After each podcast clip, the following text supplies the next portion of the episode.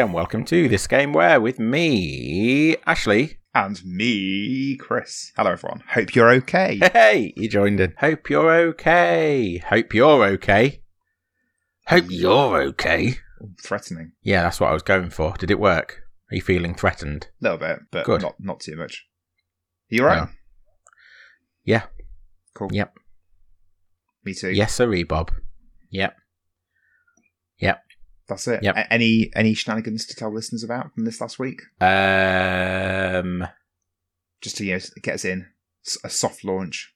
no, No, I mean, either. no, no, Should we just hard no. launch it? We're go straight it's super it? dry, isn't it? What you think we should? We should just go in. Just go in. Just go hard. Go Oh my hard, go God. home. Okay. Well, I'm a bit nervous about this one. Right. Do you want me to warm you up a bit first then? Do some chats? No, No? I can do it, but I'm a bit nervous. I don't know what you're going to think at oh, all. Oh, no. That's giving me the frights. Yeah, Okay. yeah, it probably should. I think you're going to tell me off. Oh, no. Go on then. Okay. This week, it is this game where you take control of, of a prophetic man living on a planet trapped in the gravitational pull of two suns who sets out to rescue his wrongfully arrested girlfriend, only to realise that taking down the oppressive regime ruling the planet is the only way to save her. Holy cow, it's a little big adventure. It is a Little Big Adventure. A game I was literally talking to you about about 10 minutes ago. Yeah, and saying how you weren't going to do it because such and such a reason, and I was sat there going, "Oh gosh, I'm doing it today." Wow. Oh, how exciting. This is like one of my favourite games ever. yes, it is. Yeah, and yet it is episode 112, and you still haven't done it. Yeah, well, yeah, I want to kind of pepper my, my favourites throughout. Like a, Okay, well, like I a got sprinkling impatient. of, of garnish. I didn't know you played this game. Okay, so confession time. Uh oh. I haven't played this game, Right. but okay, That's- I'm going to have to tell the story. I'm going to have to It's not the format.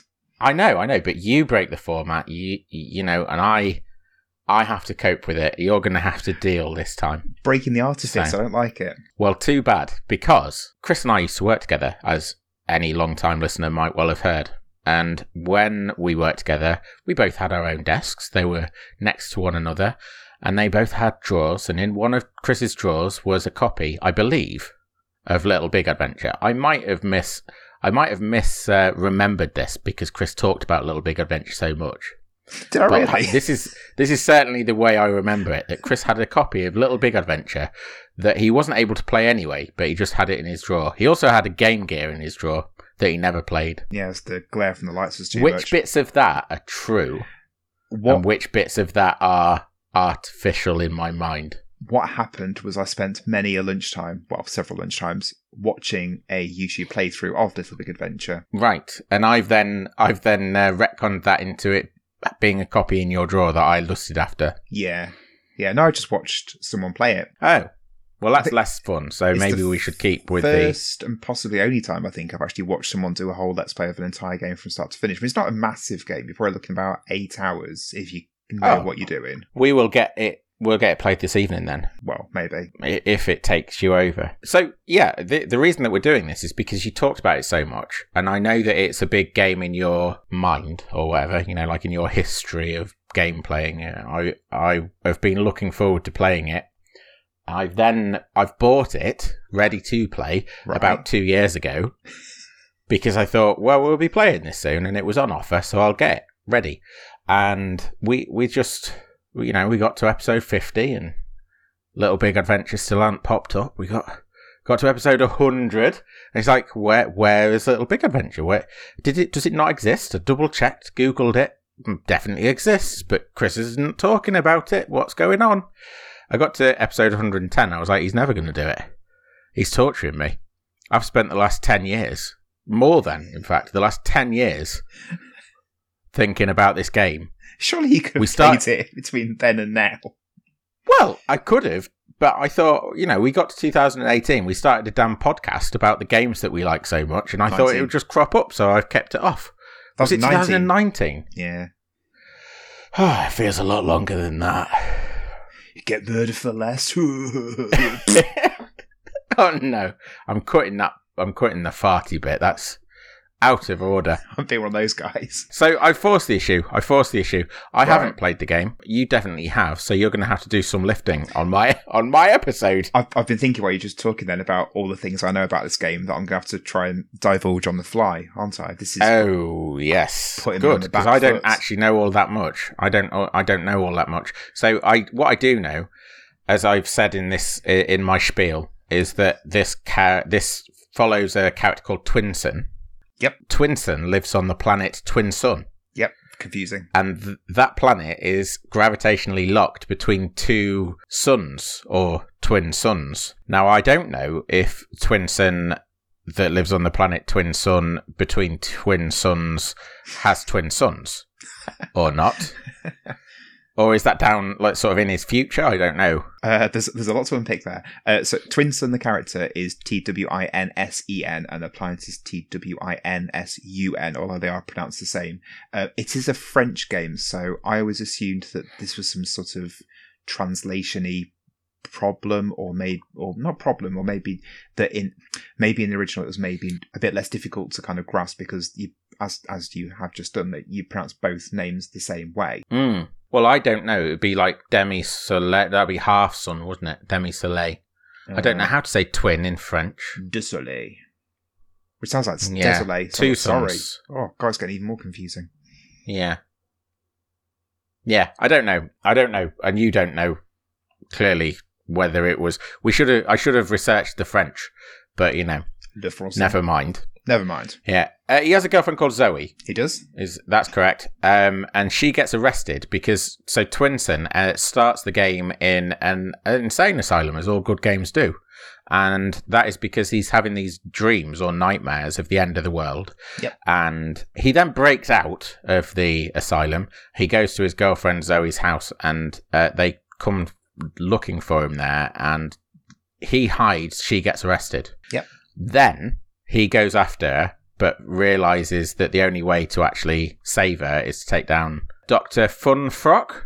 correct Yeah, Doctor Funfrock. Uh, Doctor Funfrock is uh, is like a big bad guy, but his name is Doctor Funfrock. yeah it is quite a strange name another strange name also he's quite a bizarre character he's very jowly he's got his big his lower jaw like hangs loose and he laughs and goes whoa, whoa, whoa, whoa, and it flaps up and down hmm, like a that sounds good. Lovely. I mean, you've you've explained the first part of the game really well there, and it, it does open in the in the insane asylum, and you escape from it, and it, it's very 1984. Like like Funfrock has the whole planet under lock and key, and there's there's guards in every corner, and there's surveillance cameras, and there's uh, like robots that are keeping out for people that aren't doing what they should be doing, and it, it Hmm. feels when when you start the game, I, if, if I remember, I think there's a bit of exposition at the start, but it's not it, it's not made particularly clear. Again, I might be misremembering that. And then you escape, and then suddenly you're on this island where there's barbed wire fences and there's robots and stuff. And it's really it's really stark as, a, as an opening to a game. It's it's quite jarring Okay. because uh, then, it- as as you said, when you go back to your house, which is on the other side of the island from the asylum, and you go in, and then I, th- I think it's two guards appear and they they hunt you down. It's quite not scary, but it's, it's quite gri- gripping. That bit is, I guess. And then they capture Yeah. you, and you go back to the asylum, and then you make your way back to the house a second time, and then Zoe's not there. It's it's um it does stuff to you, it gives you the feels, I guess. Emotive. Yeah, that's a good word. Yeah, emotive. Yeah. So I, I'm get. I'm. Uh, it sounds good, and what it doesn't sound like is the game that I saw when uh, I've looked into it because it's so the game it, it's presented from an isometric viewpoint and it's a pseudo 3D game. So if people think Fallout one and two and um, Kirby's Dream Course for anyone that hasn't played anything gritty like Fallout one and two, uh, Sonic 3D, though that sort of um, that sort of perspective and the graphics, the way that the way that everything's rendered, it, as far as I remember, it's quite blocky Yeah, yeah, it is. but stylized at the same time. So Mm. it's not like it's not the technology necessarily letting it down. It's that they've chosen a certain style. Yeah, and I think there's there's elements of realism within certain bits of it. Like I think the the textures on the roads and paths look quite nice if I remember correctly, and then but the Okay. characters are, are stand out quite quite cartoon sort of style. there's on, on the planet Twinsun as well. There are four different races. I Yeah, you're I right. might- I, I, be able to remember the names if I if I delve really deep into my memory. I mean, you can try, but I'm not going to press you. I, we can we can talk about that in the first in the second half potentially. But yeah, there are four different races, and they all have four. Uh, they all have different physiological characteristics. Uh, I think one of them's like a bunny rabbit type thing, and it's got long long limbs and such. so the bunny rabbits are called the Quetches. Twinsen is a no, sorry, the bunny rabbits are called the Lapin, which is the French word Yep. for rabbit. Mm. Twinsen is a Quetch, which are like humans essentially. Then there's elephants, Sanontilos, which are called Grobos. S- no, you really can remember. And then there's little spherical uh, characters. I think they might be the Grobos actually. So that those are the four races that populate the planet. Um, and I wasn't going to do this to you. Sorry, no. You've missed one out, but Which one I've missed? you said Grobos, Quetches, Lapans. Yep. And the little round guys. Or the Oh, and the little round guys that I can't I can't remember the name. I so what I haven't done, I haven't um I haven't written down. I haven't Well- taken note of those tiny details because I figured that we can talk about it in the second half anyway. I don't want to put pressure on you to, to have to remember things like that, so don't feel like you have to. And to be fair, it's probably really boring for the listener to hear me try and. Well, possibly. I don't know. I don't know. I've Well, got it- some more boring stuff. Go on. It, it seems like a good point to jump in there that I got into Little Big Adventure because of playing Little Big Adventure 2, which I got for my Ah. 11th birthday because between my 11th and 10th birthdays was when we got a PC. And I read lots of, and this is, so, bit of history then. So, we got a PC around sort of early 1997, and it was a PC that my uncle had, which I think I talked about in an earlier episode. And I used to go into his house and play on his PC, and he Mm. had lots of PC magazines, and adventure games were kind of his thing. I played Discworld at his, so I read these magazines and kind of got this idea of games I would like to have if I had a PC one day. When we got the PC I, for my 11th birthday, I was thinking, right, this is my chance to kind of get in. And Little Big Adventure 2 had released around that sort of time, so I Yeah, it got that was, for it my was 11th birthday. Little Big Adventure 2 follows on in the story, follows on pretty much straight away from the end of Little Big Adventure 1. Maybe not maybe not immediately after, but certainly not long after the end of Little Mm. Big Adventure 1. And while you don't need to have played Little Big Adventure to enjoy or understand the second one, there's a lot of reference to things that happen in the first one and the second one. And so I played through the entirety of the second one and really, really enjoyed it. It's brilliant. But lots of things happened that I didn't really understand or things are referenced that I didn't understand. And one of the characters, one of the races, I think it was the spherical characters, their species actually got renamed. So they have a different name in the second one. For a reason I'm not oh, okay. I'm not sure why. I'm sure there is a reason, but I don't know what it is. So then when I went and got this, the first one, which I think was probably 1998, and then played the second one again, I was like, oh, now I understand a lot more of this. So Mm. there you go. Yeah, you you will have done. Yeah, it's sort of like um, Terminator Two for guess- me. I guess a French In- version of Terminator 2. Oh, I wasn't thinking even that. I was thinking I watched Terminator 2 first and understood everything, uh, but then went and watched Terminator 1 for a second. I've not, I've not got anything um, witty or deep or hefty to to add to what you've said, so I'm just giving you something Fair enough. light. I have got. I, what I was going to say was I have got a lot of boring things uh, to talk about and tell you that you That's might fine. not know because that that was what I was trying to go for things that you might not know. Um, so starting off, uh, I mean, you might know well. You might well know this. You got this in '97, but it was released in 1994. EA were the publishers in this country and across Europe. Activision published it in North and North America, Asia, and Oceania, which is um, New Zealand and Australia and the like. It sold, I think, pretty well because it sold 500,000 copies or thereabouts. That's So a that lot was good. more than I was expecting you to say, to be honest. Yeah. And actually, when you take into account that it, it initially released on CD ROM, then later came out on floppy disk, I think that that seems like the wrong way round for a start. Yeah. But also, you'd think that 500,000 copies would be quite high for something that was coming out on a on a on a CD-ROM first, because you'd think they'd be quite expensive comparatively. Mm. Now, I haven't been able to find out why they made that choice, but I think it's easy to sort of give an educated guess because CD-ROMs were the up and comer, and it allowed them to do things that they couldn't do if they were on floppy disks. And in fact, the differences between the floppy disks, I think, speak to why they maybe chose the CD-ROM as the as the leader because they they had in the original release they had full motion video for the cutscenes. Uh, they had a full sort of musical arrangement, whereas the floppy disks had a MIDI soundtrack, Ah, and they also had speech um, on the CD-ROM version of the game, whereas the floppy disk didn't have room to include the speech. So if you think about how different that would have made the game to lack those things from the outset, I can kind of understand why they would have wanted to lead with the CD-ROM. Yeah, definitely. Um, so yeah, I think that's probably the reason. Did you ever have the inclination to pop a CD-ROM in a CD player? Ah, I don't think I did actually.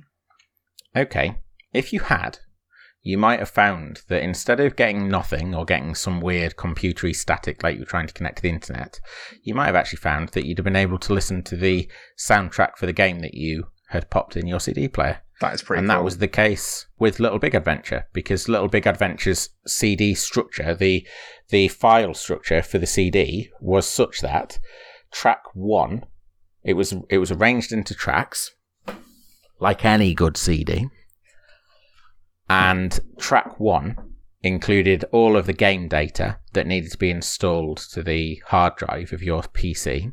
Then all of the rest of the tracks were just the songs Wow. from the soundtrack. So I can't remember how many there were, but let's say there were 27 uh, tracks on that CD. Track one, data. Tracks uh, two to 27 were music, and you could listen to it in a CD player if you wished. Now, what that meant was because this came out on the PlayStation 1, and the reason they were able to do that on the PC the reason they were allowed to do that uh, or able to do that on the PC is because you install games to the hard drive. So instead of having to continually read from the disk, you would be reading from the hard drive instead while you were playing the game. The PlayStation obviously couldn't do that. It had to constantly read from the disk, which meant that if you'd put the same uh, layout, the same file arrangement on the PlayStation, you would have run into some problems, wh- which would have been that if you were playing the game and it was reading from the data that made up the game's levels and so on on track one, it wouldn't be able to play any of the music or sounds that were on the rest of the tracks. Right. So what they had to do was they had to rethink the organization of everything. And what they what they came up with was that they would take a 20 second little bit of the start of each of the songs relating to a certain area or, or level, if you let me use that word, in the game. They would take a 20 second bit of the song and they would embed it in the data for that level. And that 20 seconds would play immediately on loading an area or a level because it was inside the data that was being loaded for that level. Then later, when the data was in memory, they could load up the piece of music that needed to play for the rest of the time you were in that level. It was always like a Which I thought was quite clever. What do you mean? Well, not, not a shortcut. It was like a, a way to kind of bridge the gap between the data being read from the disk and, you know, just so there wasn't 20 seconds of silence. It was just a, a way to, to bridge Yeah. that. That's clever. Yeah, it was a solution. I thought it was clever, yeah. And I thought it was an interesting way to get around the problem uh, that their original file structure offered. Uh, now, I, I think that is genuinely very interesting. And I am sorry to all of those people that have just turned off. Well, they're not listening, so it doesn't matter. No, they're not. That's true. Because I genuinely think I, I really like learning little bits about that because it probably isn't the first or last game to have done that, but it's news to me. I, I hadn't actually thought about the problems that you might encounter going from a PC, uh, a game developed for the PC to a, a game developed, uh, porting it to a PlayStation or a console that had to constantly read from its uh, data source like that. It does play when you go into areas. There is a, a slight two second clip that plays on a, almost like a, a, flute or something Hmm. on the PC version. But I doubt that's that's the same bit of music as, as what you're talking No. about. It's just kind of a, a coincidence. I can also remember the, the music from the menu as well because I used to spend a long time uh, prattling about kind of understanding what was going on. If I remember correctly, there's a word in the menu where it probably hadn't been translated correctly from French into English, and the word was a similar meaning, but wasn't quite the correct meaning for what what it should have been. I can't remember what the word is. This is a really terrible story. No, I, I haven't come up. Uh, I haven't come across that. I'm afraid. Sorry. I can also remember that the, the size of the game it was 10 megabytes because the PC that I was playing this on had 500 megabytes and it was full of RAM or like save games and games I installed and then not uninstalled. So I remember having to st- kind of strip back what was on the PC by sufficient in order to install this 10 megabyte game because I had more. Wow. Than, I had more than 490 megabytes of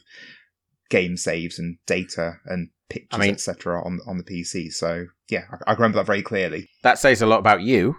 Uh, it also says a lot about me that when you told me that it was 10 megabytes, uh, the first thing I thought is, what a waste of a CD-ROM. 10 megabytes on a Yeah. CD-ROM? I'd, Yeah. I'd have filled the rest up with like songs that I like to listen to. Well, this is not 97. This is kind of pre downloading songs off. The, I mean, I, I, I guess that's what people might have done. I, I wouldn't obviously know. It was pre, it was pre everything really, 1997. was. it, was. certainly pre me having a PC, so I remember Yeah. one of the things that took up a lot of space was I had this CD-ROM that had loads of little icons on, and you could then change the picture for whatever the game you were launching was. And so for Worms, for example, I can't remember what the, the default icon was, but I changed it into a blood spatter. And I spent lots of time just, just playing about on, on Windows with this, Yeah. CD-ROM of icons. I mean, what, Now- what a life! What a life! I very much doubt that there are a lot of younguns finding their way to our podcast. Not least because I don't think younguns listen to podcasts. I think it's for them And that's, sl- slightly more middle aged. and that story's just uh, turned them off anyway. Well, yes and no, but th- what I was going to say was for anyone that is of that inclination age wise, that's what it was like in the 90s. We we didn't have what you have. It it will sound so alien to you, but genuinely, Chris has just outlined a story of changing icons for the the apps. They weren't called apps, but the apps on his PC to pass the time, to while away the hours, and to enjoy himself. And Yeah. he wasn't. He wasn't the only one. He wasn't the only one in the world. He wasn't even the only one on this podcast that was doing things like that. So yeah, it was a different world. that CD-ROM also had these folders full of little clips from like The Simpsons and Monty Python. I and I used to sit through and listen to them one by one, and that was where I first kind of heard Monty Python, the um the Dead Parrot sketch. I heard that it was Yeah. little clips from that as MP3s. So I may well have had a copy of the Dead Parrot sketch that I had found in one way or another. This is again, sorry for for the young people in the room. This is before YouTube because we were Chris and I were in our late teens, early twenties when YouTube started up. Um, so we we kind of had to download uh, little clips like that. So maybe like a thirty second video that you wanted to watch a trailer, you'd have to download it to your to your PC and then load it up into what was it called? Oh, what was the little blue real player? Oh yeah, Real Player. Real Okay. player, yeah. Um, it was a different world. the The internet, the internet. I've I remember wondering what to search on the internet when we got te- when we got PC privileges at dinner time at school in year six at the age of eleven, and it was always wrestling. Go to the WWF website because there weren't any other websites. I don't really know what else existed. I think even at that point it was even before Neopets existed. So It was all shonky GeoCities websites. Oh yeah, lots of those. Yeah, Yeah. absolutely. So yeah, yeah. Sorry, kids. We're uh, sort of, sort of self-indulgent, but then again, we've got our own podcast. So what did you expect? That was the internet. That was the world of the '90s, or the computer world of the '90s. I'm going to tell you a bit about the game, and you're going to tell us a bit more about what I tell you about. Is that okay? Okie dokie. So, Little Big Adventure, you've intimated already that it's a an adventure game, but it's not an adventure game in the sense that I understand an adventure game necessarily because it's got a combat system. I guess it's one of those action adventure, one of those hybrids. Okay. Yeah, I've uh, I've always understood it as an adventure game, but I found out today that it's got a combat system. It uses a magic ball, like a big glowing ball of energy Yeah. that you can chuck at people, and that you can also punch and kick them, but only in a very specific um, state, which Yeah, we'll yeah. come back to in a moment. Okay. So tell us about the combat system. What what does it entail? I think so I've- F F one, F everything I know. two, F three, F four were the four different modes of Twinsen. F one was normal, where you just walked around. F two was sporty or speedy, where you could run. So obviously This was what I was going to tell you about after. Yep. Yeah. F three was was aggressive. I think was Aggressive. Yes. Uh, where you could you could just hammer the spacebar to fight, and in speedy mode, spacebar let you jump, and you could j- jump Oh. uh, a lot a lot further. In normal mode, you could jump; it was just from a, a standing start, so the jump Mm. wasn't very far. And then F four was um, sneaky mode. What was it called?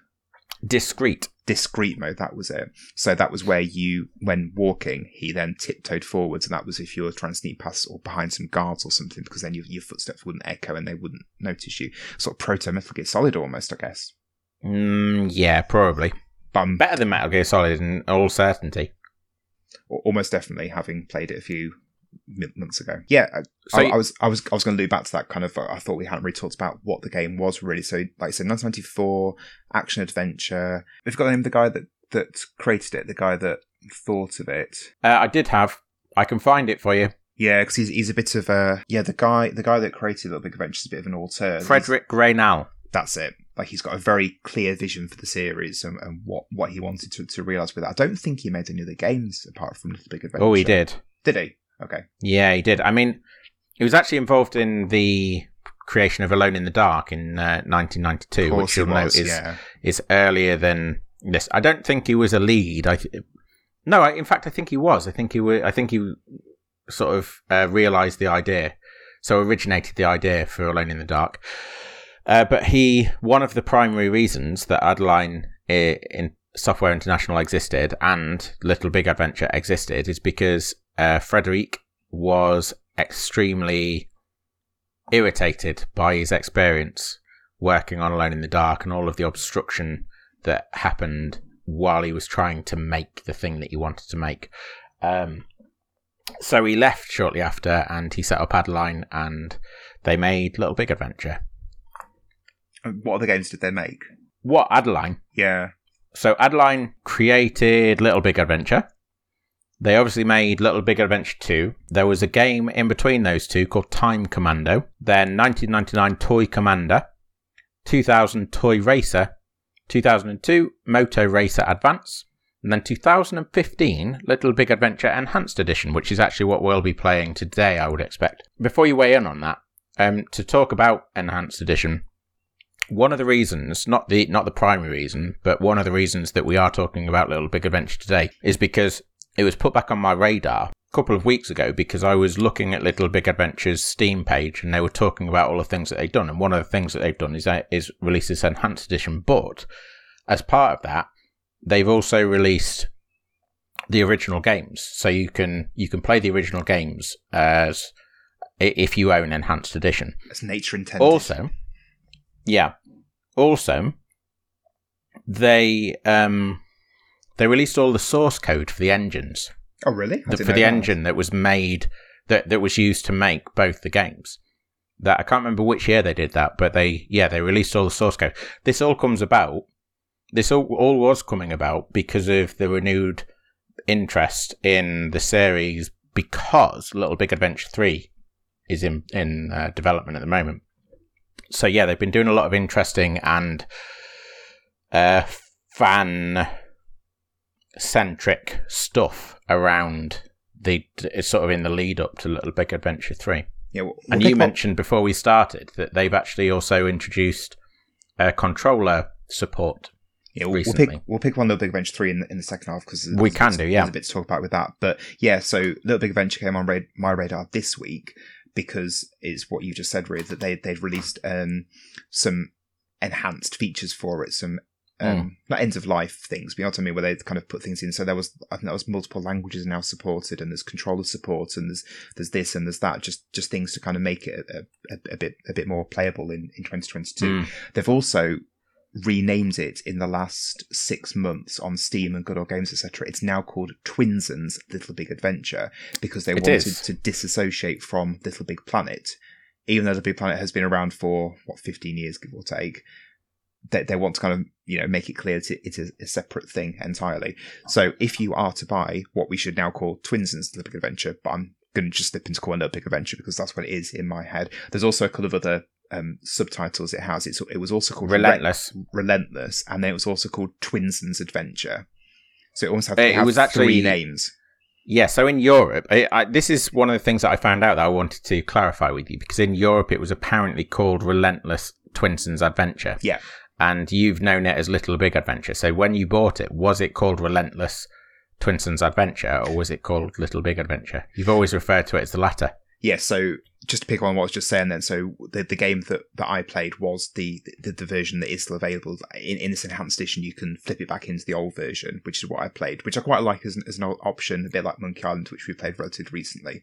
The Yeah. version I had, it was in the EA Classics range, it was in that, that big big blue box where it had the mm. kind of the original cover art and then like a faded bluish version of that kind of taken up most of the of the box itself and it was a CD-ROM and the the cover art is like red and black and it's got the a temple which is the temple of boo which we encounter a good two and a half two hours or so into the game itself. That's where twinsen finds the magic ball and learns about his Yeah. his past and the prophecy etc and it was called little big adventure but when i looked at things like in magazines like guides and stuff that was where i found out it being referred to as relentless and then also being called twinsen's adventure uh, as well.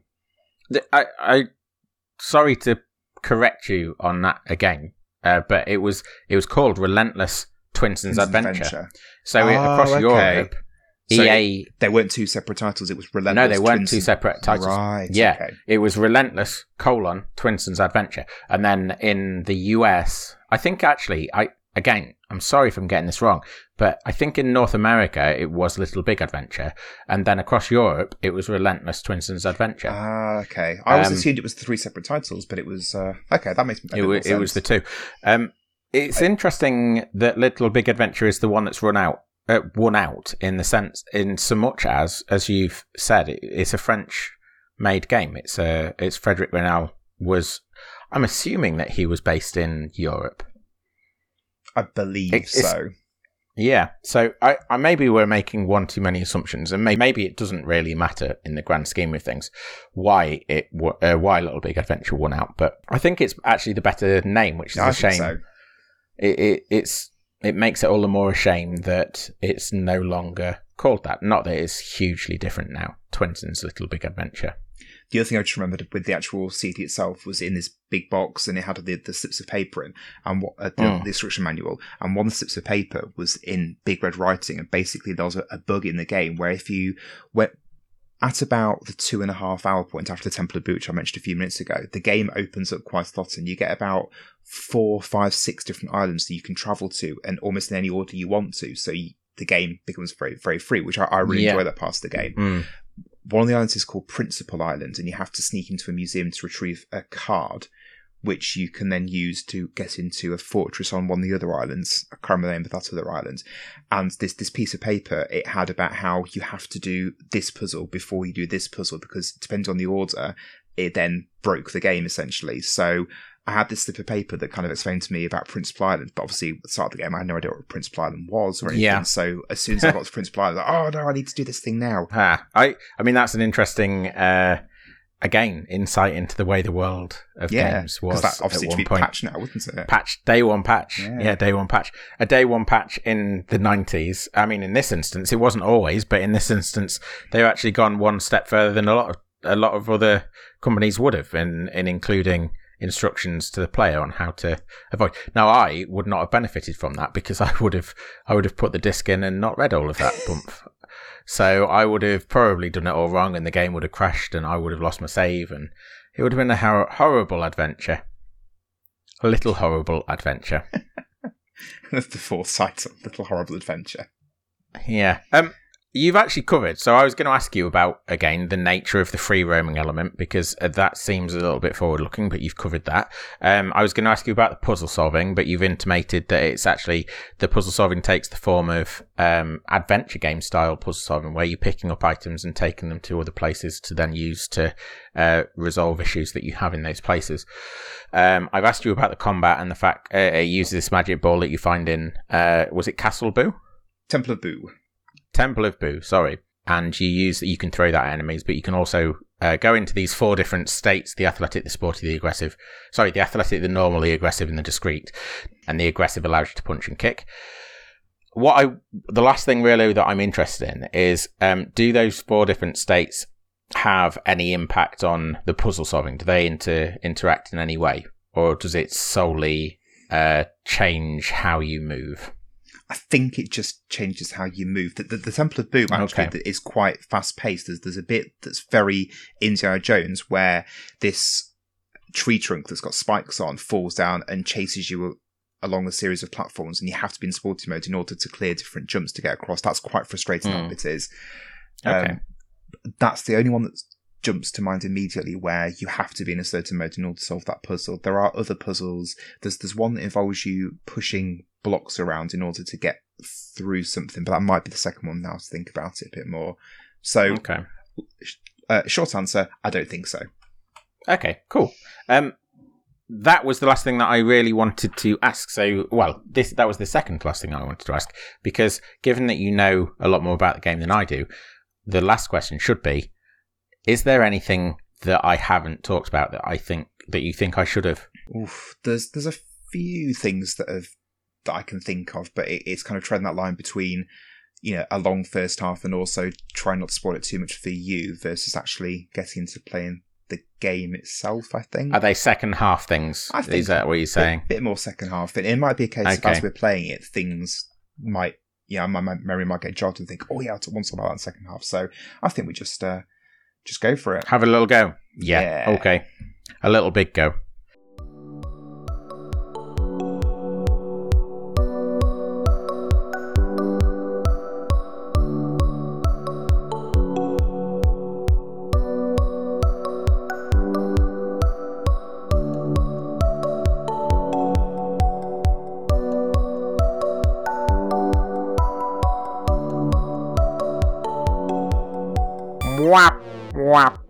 Wah. Do you know what that sound means? You, Me. are you familiar with it? It's the sound of you absolutely hating this game. What a stinker. I, what did I do? What have I done? I thought I was brightening the mood. I thought I was leavening the situation after you said that I should bring a good game. I thought I'd bring your bestest game. And what have I done?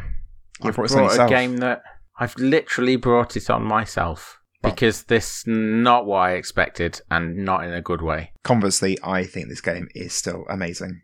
So we're, Yes. we're going to this now. It's going to be very, very different conversations. I'm going to come at it from the angle of it being absolutely brilliant. Still holds up nigh on 30 years later. Ashley's going to be hating it for everything. I don't think there's anything you really liked about this game, was there? I was trying so hard to look on the bright side, and I I don't know whether I ended up saying to you at one point that I think I said I was thinking I'm going to overlook some of its foibles.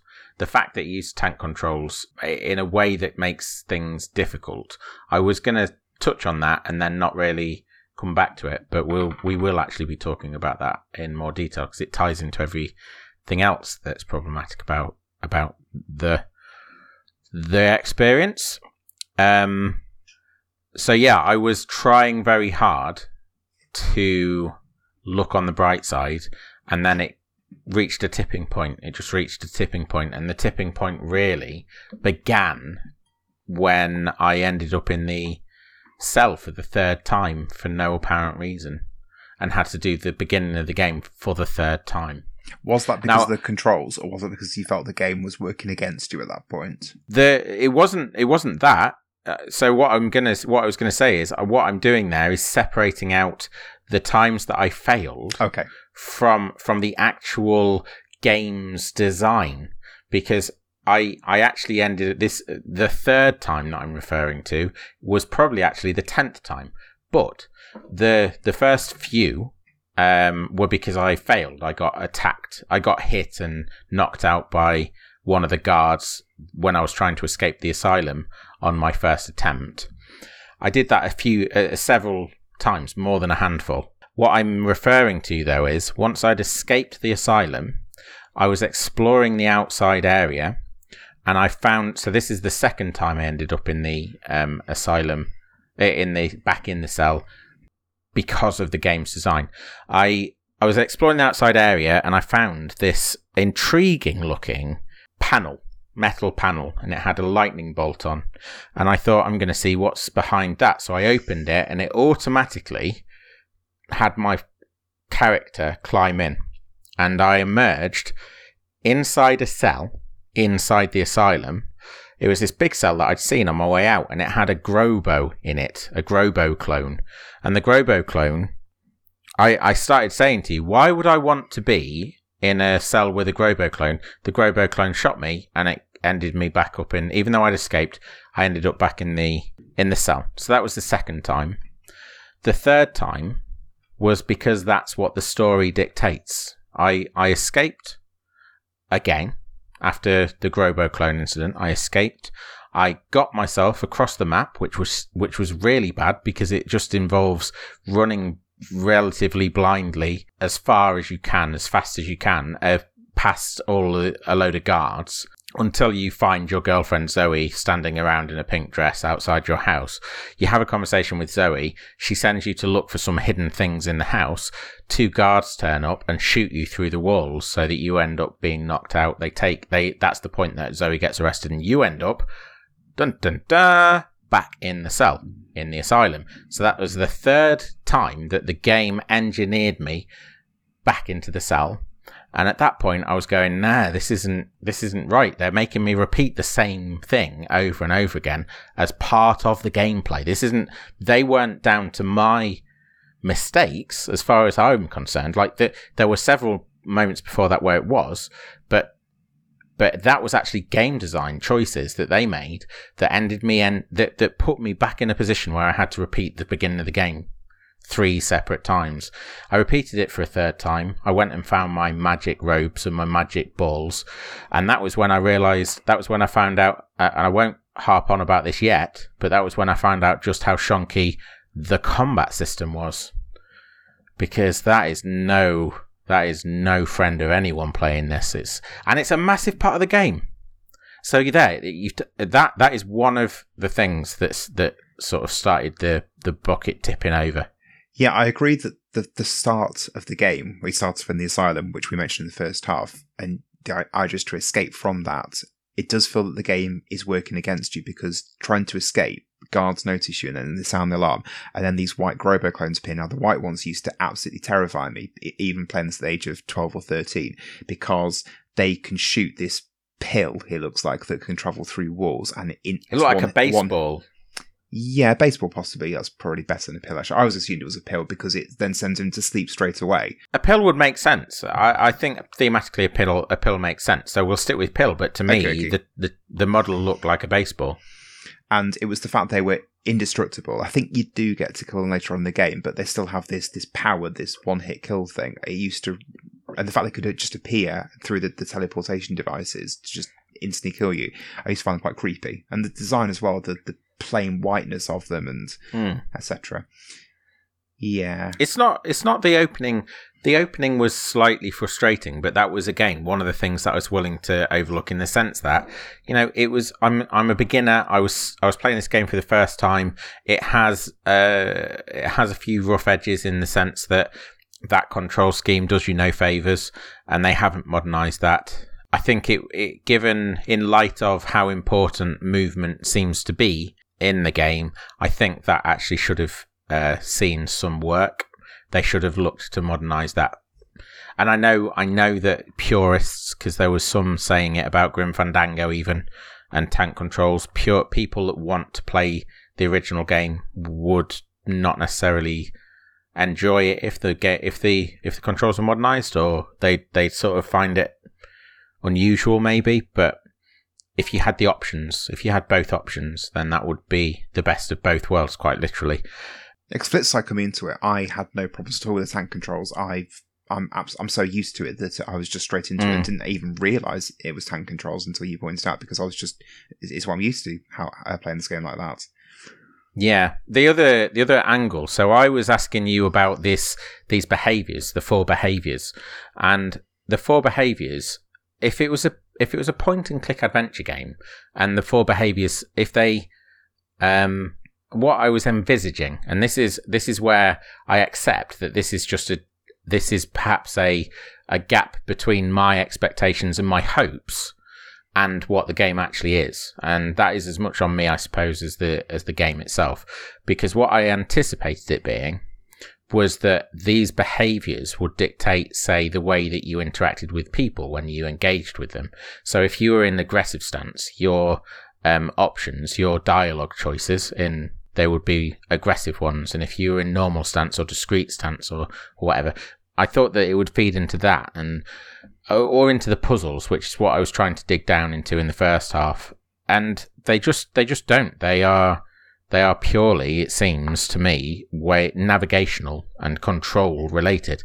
So that was uh, and it was too easy to switch between the two or forget which one you were in and then end up in a situation where you're sneaking around and want to actually be aggressive uh, towards somebody that's trying to set off an alarm and then you're having to flick and flick through them and figure out and find aggressive while all the while this man's running across the room to turn on the the alarm. And it's just it is frustrating beyond anything. Like it, it not good. It's just not good so again, I didn't have any problems with that at all. I no. suspect that might be because I'm used to it and I'm flicking between those modes fairly easily. Um, mm. I, I, don't know. Well, I think at the risk of being wrong, um, I would, and I did put it to you that actually there might be a bit of nostalgia goggles, nostalgia, nostalgia goggles going on for you because you grew up with this and this was one of those games that was your first forays into owning a PC. So actually, I think a number of things come together to make this, to, to give a strong sense of attachment to this for you. I think you're possibly right, but equally playing it today, 2022, there's a lot of things I've jotted down, uh, things that I still think hold up about the game. Maybe nostalgia, maybe not. So I've jotted down, I think the voice acting was really good, especially in that first yeah, intro. I agree. I agree. Really, really, nice bit of gravitas and a bit of humour and levity as well. I, the music is stunning. The music is so nice in this game. The I think the music's good. I think there's been games that we've played even recently where it's been better. Echo, for one. Yep, fair. Um, I really like the use of FMV. There were some lovely videos, really nice cartoony style that sets up the game really well. Uh, I really enjoyed those. Um, I, I think the gameplay is brilliant. I really enjoy exploring and going to different modes and seeing what I can find out about the island. But I agree with some of the stuff you've said, like that first island just having to run blindly through to someone who is coming to this game new does seem a bit of a strange decision because I, I guess the transfer to the exposition, the fact that the island is, is under control and you know you can't you can't um, stand around. You've got to keep going because otherwise you're going to get got. I, I said about yeah, for example, you said I said about how I quite like once you kind of get through that first sequence and you start being able to talk to people a bit more freely, that sometimes people will support you and help you and, and, respond to you in a nice way. But then some characters you'll speak to and they'll say, Oh no, you're a rebel and and they'll sound the alarm and they'll they'll send some clones after you. And I like that idea. It felt like you're being part of a genuine resistance movement. I was saying out Star Wars or whatever. I really enjoyed that part of the game as well. Yeah, I, that sounds that does sound like an interesting premise, but I think on paper they it, it all sounds interesting. The problem is that there are so many problems, there are so many issues with how this has been realized that it it's clouded, it's overshadowed. The um you said in the first half that it was like a proto Metal Gear Solid.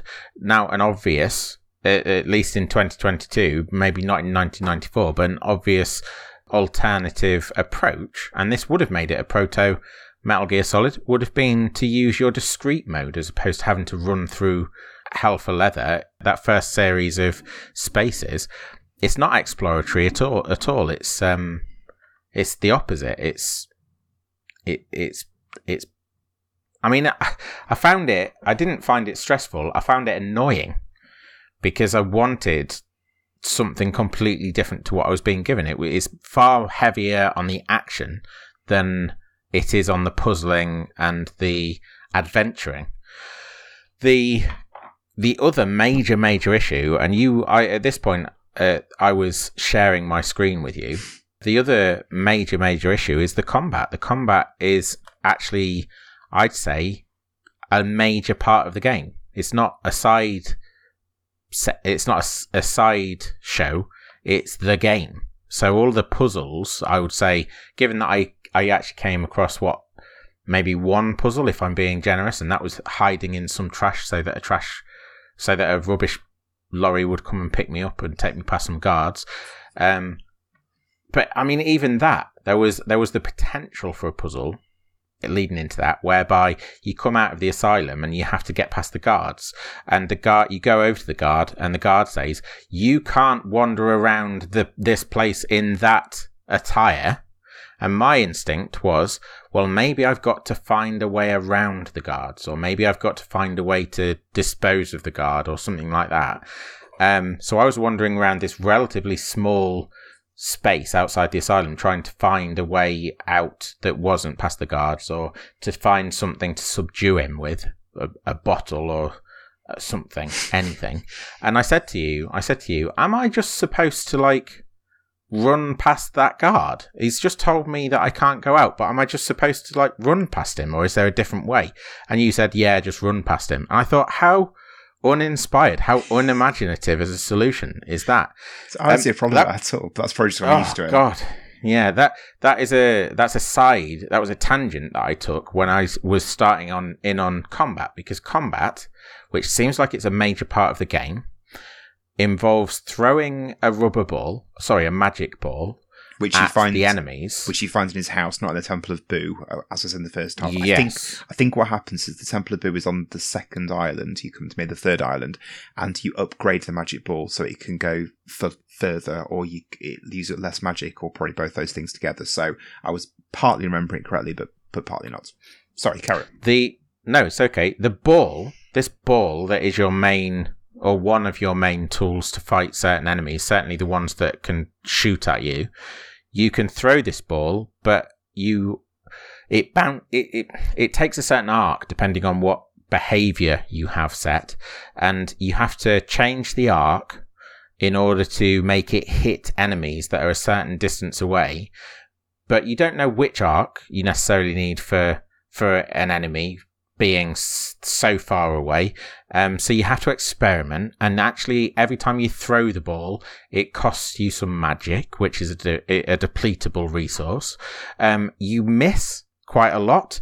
And because it's these tank controls that are quite imprecise, and because your car- uh, your enemy is moving around, and because the enemy by and large was off the screen when I was trying to fire this ball at the um, uh, the enemy, and that was by necessity because the distance that the ball travelled meant that the enemy had to be off the screen in order to hit it. Because of all of those things, it's massively cumbersome, and I missed more than I hit. And it was frustrating and annoying. And if it, on top of that, if you get even close to the enemy, they start shooting these shotgun blasts at you. And the certainly the couple that I came up against, there were three to five projectiles that arced out in a fan and would hit you. And as soon as you got hit, you you have 40 HP at the beginning of this game. As soon as you get hit, you cannot escape before they hit you again. Because so what anim- you end up the animation watching, that was playing to, to, show that Twinsen was in pain, he was you know, getting hit in pain, and then by the time the animation had looped round, you were then getting you hit were hit again, the next one, etc., etc. So what that ended up meaning was that you just you're stuck watching your character just deplete 40 40 HP points, and it was like one bullet equals one HP point. So you just watch him get hit over and over and over again until you die, and you can't do anything about it, which I think is an absolute travesty of a design choice.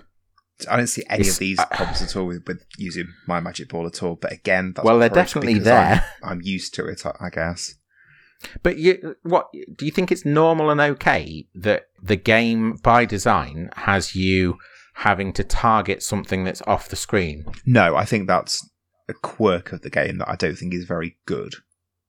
Yeah, and then you cut you couple all of those things together. You you parcel all of those things together, it's not one thing. It's not just one thing. If this is what I'm really trying to labor, if it was one thing, in fact, there was one thing, and then there was another thing, and then there was another thing. And I was, each time I was going, well, I can let it off that. I can let it off that. I'll mention that, but I can let it off that. The game, the game, the core of the game's okay, but I can let it off that and that and that so that I can say that the, the core of the game's okay. And what ended up being was this big bucket full of I'm going to have to let it off that, that, that, that, that, that, that, and that. in order to say it's okay, and it it became too much, and it was certainly the combat that was the straw that broke the camel's back, or the the drop that that made the bucket overflow to to continue that metaphor. It was just too much. It was just too much. Wrong. Yeah, I, I hear you, but I I disagree with it all. I still think it's great. How about that? But do you dis? So I'm trying my best to justify myself. You're gonna have to try and meet me somewhere because No, I- it's not okay. It's not enough to say. I just disagree. Yeah, I know, I know. I'm being flippant. I I Oh. think that I, I I agree with what you're saying. I think there's a lot of quirks, as I've said, and I think that a lot of this, as you have said, is me coming to with nostalgia and because I know what to expect, I know what to do.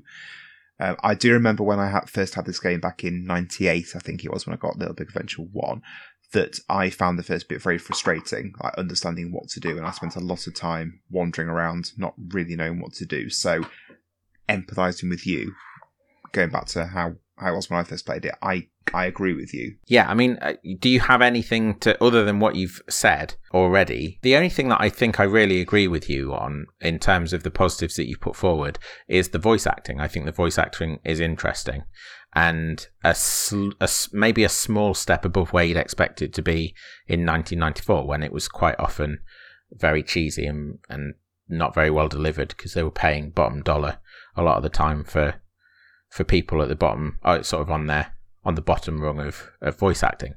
So I agree that that's better than I should th- than I expected and perhaps should expect from from this. But everything else, everything else, there's just better being done. Like the design we talked about, the the design of the characters and the design of the spaces. Well, if you compare it to things that were contemporary, there's actually better design being done elsewhere, even in this style. There's better design. Such as Well, I, the one that I put forward that looks the most similar is, uh, but but does it so much better and with so much more uh, style and pizzazz is Final Fantasy VII, which I know came a couple of years later, but the the concept, the idea of a, a um, a fixed camera looking in at pre-rendered backgrounds with polygonal 3D polygonal characters and objects existing within it. That's what both games are doing, Mm. and yet Final Fantasy VII is memorable in what it what it presents. The most memorable thing in this was a trash pile, and I'm not talking about the game. if you want to make your mind up for yourself, we had a look on Steam. The version that Ashley bought is currently on Steam for ten pounds at the moment. It comes with confusingly, you've got Little Big Adventure, well, Twinsen's Little Big Adventure original version, and then Twinsen's Little Big Adventure classic version, which is a 2015 remaster of that. Uh, we got very confused looking into it as to what was what. Hmm. Uh, yeah, you get them all. Whatever you buy, whatever it is you buy, you get all versions of it included. But I, I don't, and, and two of them are classed as DLC. I do not know how to switch between those different versions of, of the game. I it- tried looking was it a whole into it. separate launcher? Was it like a whole separate version you had to download? You can. Sorry, when I said I don't know how to switch between the three different versions of the game, when you launch it, you get an option. Let me. Well, when you launch it, you sometimes get an option. Sometimes, right? Okay.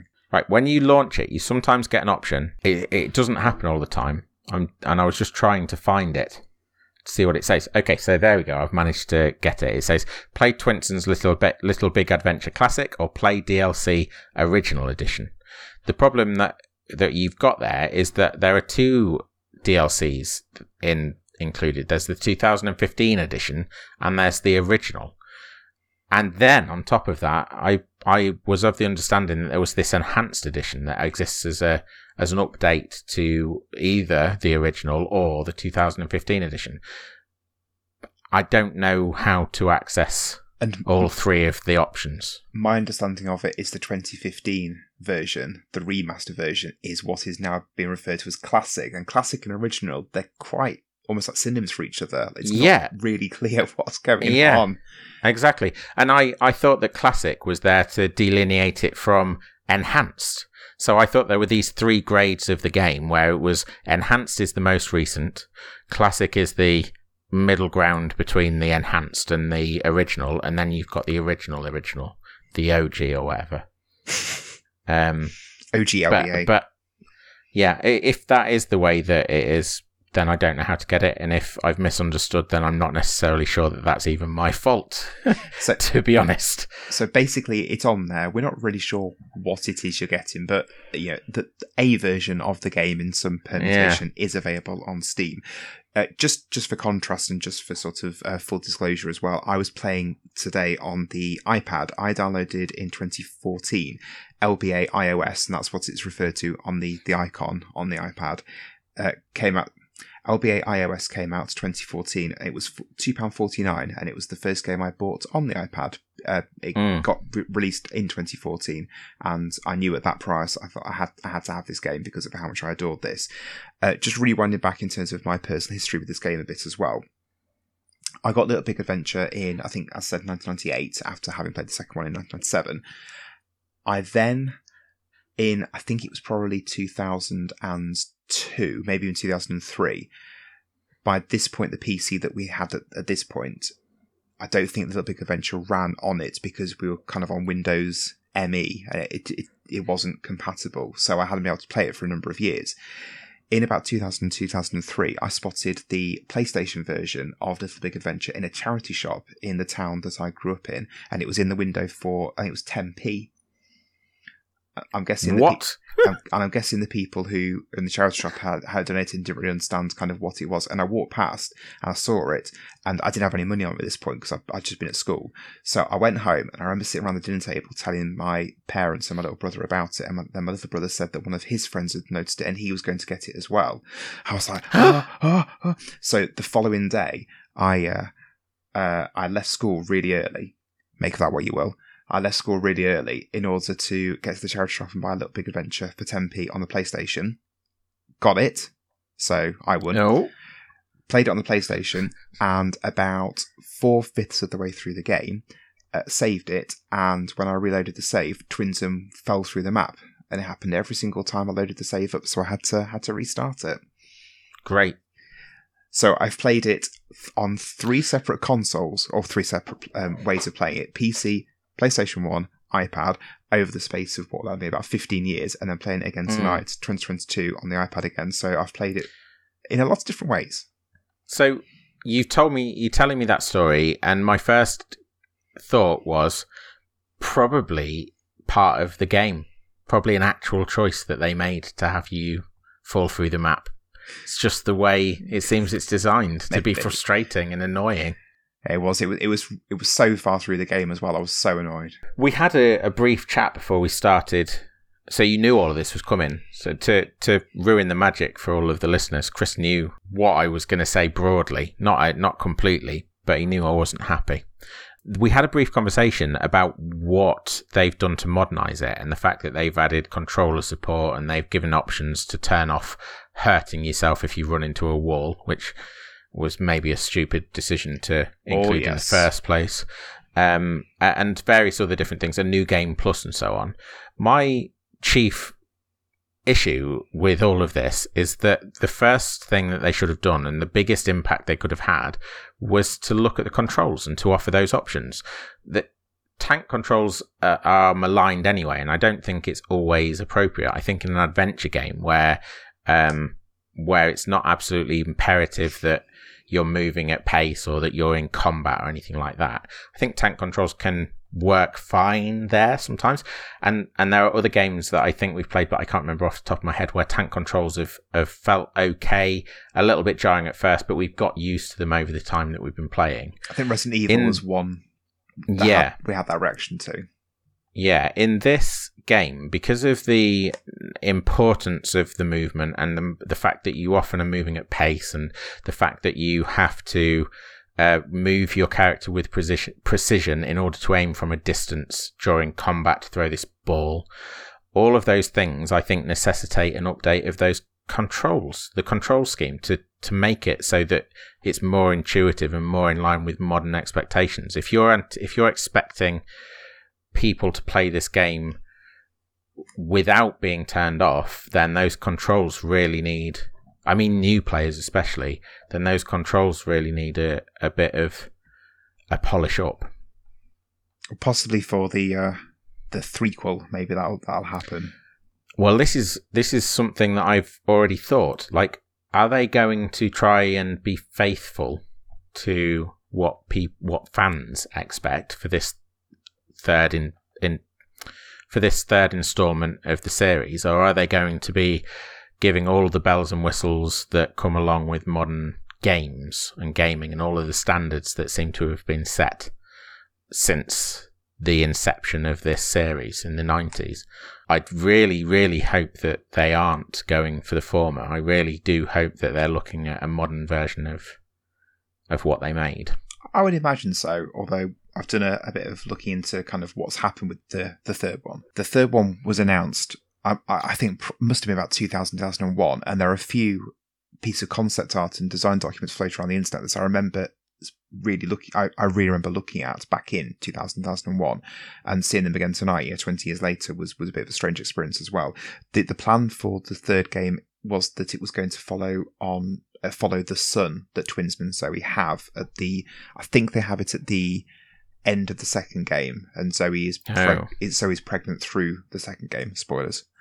So they don't go for the twin sons. Apparently not. Idea. No, no. You, you play. Oh, just one more son, failure. and uh, apparently, it's going to involve you being able to explore the entire planet. It's going to be fully free, free roaming GTA style sandbox type thing. But again, I don't know at this point, 2022.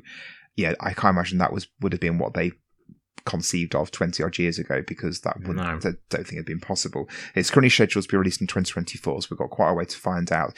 It reminds me mm. a lot mm. of kind of Beyond Good and Evil in the fact that Beyond Good and Evil 2, a sequel to that, got announced, you know, not long after the first one, 2005, 2006, and we're now at 2022, and the second game to that hasn't come to light. And that's gone through a lot of changes in terms of what they originally planned and what it has turned into now.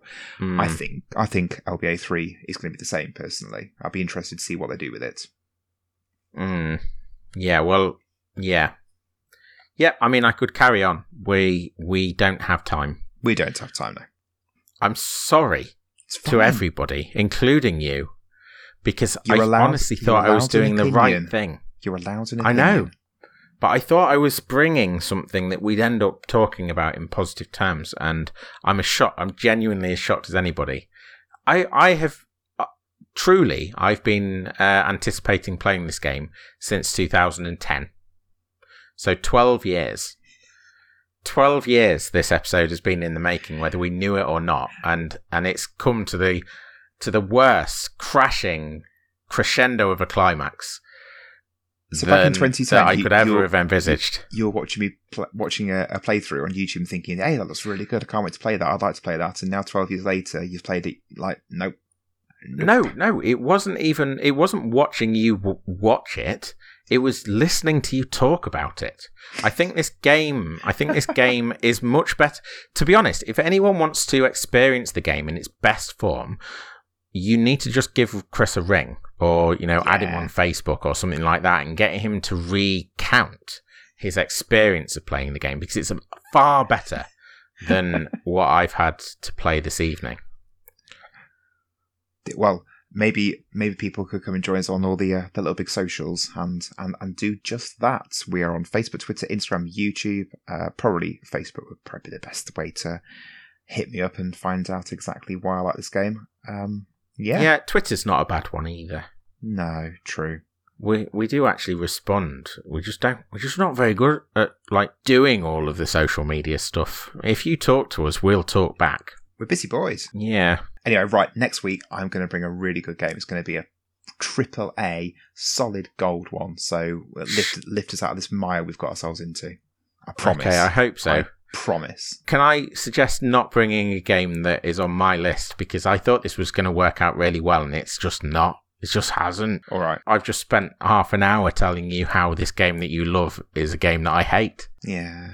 It's Yeah, fine. sorry about that. Sorry everybody. Sorry Chris. Sorry world. Sorry even me. I've done it to myself. I can't believe this. What a way to end it. Thank you for sticking with us. Uh, we'll see you again next week. Bye. Bye bye.